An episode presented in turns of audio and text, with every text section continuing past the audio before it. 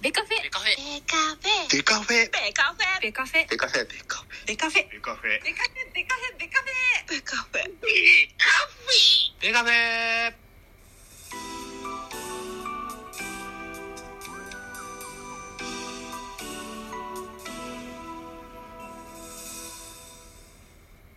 ベースボールトークバラエティポッドキャスト番組。野球トークベースボールカフェキャン中世は各種ポッドキャストで配信中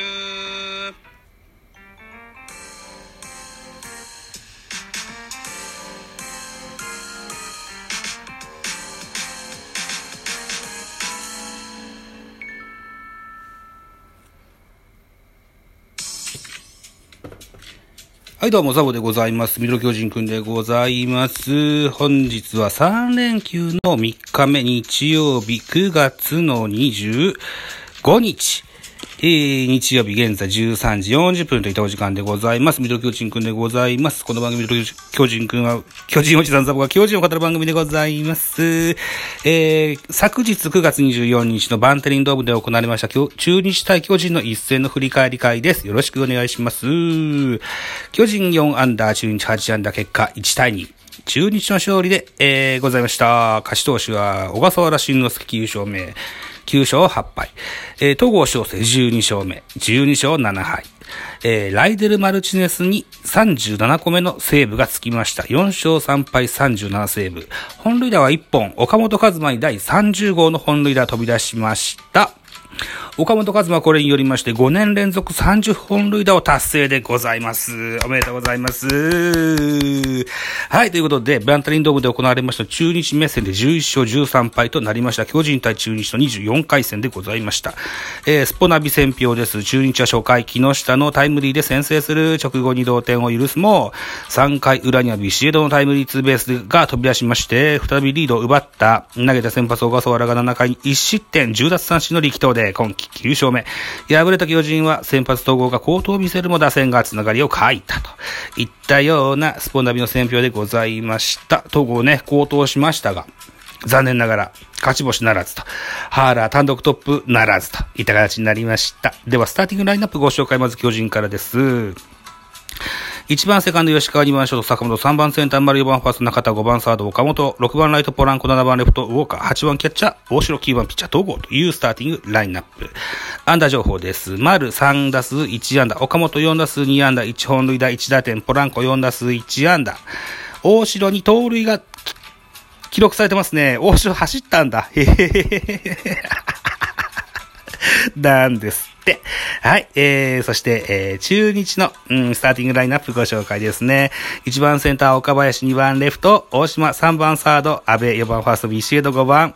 それ、キャッチャー、木下、6番セカンド、高橋周平、7番ライト、鵜飼、9番、8番、8番ショート、土田龍空、9番ピッチャー、小笠原慎之介というスターティングラインナップでした。アナ情報。岡林4打数2安打、マルチ安打達成ですね。大島3打数1安打。えー、っと、ビシエド4打数1安打、1打点。木下4打数1安打1打点、高橋周平4打数2安打、鵜飼3打数1安打、といった数字が残っております。大島洋平3打数1安打、打率が3割2分となってまいりまして、えー、三冠王を狙う村上宗太が確か3割2分5厘だったかな。5厘の差ですよ。これはわかりも、わからなくなってきましたね。はい。ということです。首位打者争い見、えー見どころでございますね。さあ、えー、っと、系統を見てみましょう。えー、っと、巨人からです。先発統合6回投げました。103球、被安打6奪三振6、2失点。えー、2番手、高梨。1回投げました。23球、被安打1奪三振にフォアボール1。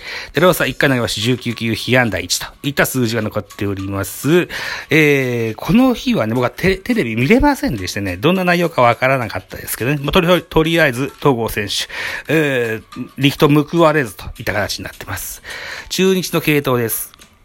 先発、小笠原、7回の投げました。102球、被安打4奪三振10、フォアボール1の1失点と。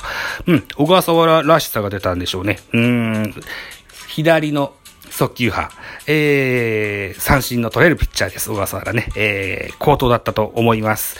えー、2番手、ロードリーゲス、1回投げました14球1打三振パーフェクト。最後はライデル・マルチネス、1回投げました9球1打三振パーフェクトと。まあ、勝ちパンはね、えー、中日は安定してますよね。はい。いうことで、えー、手も足も出ずといった形でございました。えー、っと、では得点シーンの振り返り。1回裏です。中日。ツーアウトランナー1塁3塁から木下。レフトへタイムリーヒットが出まして、1対0、中日が先制します。この次の回、えー、2回表巨人です。ノーアウトランナーなしから岡本、レフトスタンドへ同点となる30号のソロホームランが出ました。えー、で、同点となります。3回裏です。ツーアウトランナー1塁からビシエド、レフトへ勝ち越しのタイムリーヒット。ツーベースヒットが出まして2対1。得点は3回で止まりまして、4回以降は0更新。2対1。中日の勝利といった形になりました。で、え、本日9月25日の日曜日14時からプレイボール、バンテリンドームで巨人対中日の最終戦行われます。先発、予告先発、中日が大野。今シーズンは22試合投げてまして7勝8敗防御率2.49。対巨人戦は4試合投げてまして、4勝、えっと、1勝1敗、防御率は1.67といった数字が残っております。巨人の先発は菅野です。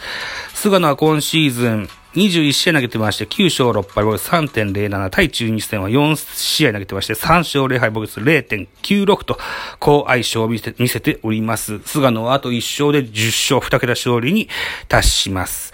大野は今シーズン2022年は開幕の直後ですね、対阪神戦でしたね、完全試合未遂なんていうのをしましたけれども、シーズン終盤終わって、えー、終わりが近づいてきてますけれども、7勝8敗といった数字。防御率2.49はいいんですけども、打線の援護が足りないのかなといったような印象なんでしょうかね。えー、っと、えー、多分中日ファンの方々そのような見解じゃないのかな、なんていうふうに思いますよ。スポナビ選票でございます。巨人の先発菅野、中日戦ではここまで4試合に登板し、計28イニングでわずか3失点と抜群の安定感を誇る。このゲームでも相手打線を寄せ付けないピッチングを見せ、自身2年ぶりの2桁勝利をつかめるか、対する中日の先発は大野雄大。巨人戦で4試合で防御率に1.67とマークをマーク。こちらも高相性なんですね。6月17日の一戦では8回無失点10奪三振の回答で、菅野との投げ合いを制しており、今日もその再現に期待したいところだと。いったような、えー、スポンナビ見どころでございました。残り15分ぐらいで、このプレイボールになります。よ、スターティングラインナップがすでに発表されております。中日から、岡林、大島、安倍、ビシエド、木下、高橋周平、鵜飼、土田龍空と、大野、えー、いつ、えー前日のスターティングラインナップと同じ。巨人です。吉川、坂本丸、中田翔、岡本、ポランコ、ウォーカー、大城、菅野。こちらも前日と同じスターティングラインナップ。さあ、どのような結果になるのでしょうか ?14 時プレイボールでございますと。はい、というところですね。残り時間がどれくらいあるんだ結構ありますね。今8分ですね。ということで、えー、っと、スポナビの、ジャイアンツ取材班の記事を見てみましょう。岡本和真、出た5年連続30号、腹ガッツ超え、少年時代、自信のついたホームラン。それから岡本3度目の年間15主組んだ、岡本は一振りで仕留め好調。戸郷、瀬、単独最多13勝ならず高梨雄平2試合連続無失点。菅野2試合、2年ぶりの10勝へ、それから高橋祐希が左肘手術へと。これですよね。こ、これは気になりますね。昨シーズン11勝しました。高橋幸今シーズンは非常に不調が続いておりますが、えー、怪我だったですか？そうですか。高橋祐希が左肘手術へ、来春キャンプでの復帰へ決断。えー、昨シーズン11勝も今季1勝止まり完全復活を目指すと、えー、巨人の高橋祐希投手25歳が近日中に左肘のクリーニング手術を受けることが24日分かった過去の症例では全治3、4ヶ月程度で、来春キャンプ中のピッチング再開を目指すためにも、シーズン中の手術に踏み切った模様だ。じゃあ、怪我じゃなくてね、ネズミですね。有利軟骨ですね。昨シーズンチームトップの11勝を挙げ、今シーズンは先発の中心として期待されながら苦しんだ開幕は中継ぎとしてスタート。7月の20日、広島戦では2回完全投球を見せて今季初勝利を挙げたが、5月1日の阪神戦で先発復帰し、6回途中2失点と念頭したが、敗戦7月17日の広島戦では、4回途中5失点で5敗目を喫して2軍降格となった8月28日の阪神とのファーム交流戦に先発し、4回8安打3失点の投球を見せて以降は実戦登板がなかった。今シーズンは10試合に登板して1勝5敗を打つ5.40先発先発としての白星は一度もなく苦しい1年を過ごした。最小格へ向けてファームで現状打破への道を模索していたが、状態が上がってこない原因の一つには肘の不調もあったようだ。雪辱を期す来シーズンへ向けて治療に専念すると。いったような記事がございました。うん、高橋祐希は結構当てにしてたんですけどね。今シーズンね。えー、これが抜けたのは非常に痛かったですけれども。えー、えー、っと、クリーニング手術でしょ？クリーニング手術。えー、多くのプロ野球ピッチャーが受けております。そう、難しい手術ではない。で、長引くこと、ほどのことでもないと思うので、えー、完全復活した高橋祐希選手、来シーズンの活躍をぜひ期待したいかなというふうに思っておりますと。えー、BGM はエンディングに入っております。番宣一発しときましょう。9月の28日、29日と2日連続で22時からですね、えー、日本ポッドキャスト協会のイベント、世界国際ポッドキャストデーの、ポッドキャストリレーに参加するんですけども、えー、その番宣ライブを2日連続でやります。はい。初日9月の28日は、糸電話キャストからゆみちゃん。うん、あとね、お仲間もぜひお誘いくださいって言ってあります。さあ、どのような形になるんでしょうか。29日は、えー、トントンさんとフォークソトくんが出てくださいます。1時間、1時間の番宣トークライブをぶちかましてやろうかなというふうに思っております。一つよろしくお願いします。そして合わせて9月30日の夜8時から10月2日の夜8時まで続きます。えー日本ポッドキャスト協会の企画、世界ポッドキャストデーのイベント、ポッドキャストリレー、ぜひお楽しみなさっていただけたらというふうに思っております。はい。ということで本日以上でございました。ありがとうございました。ミドル巨人くん。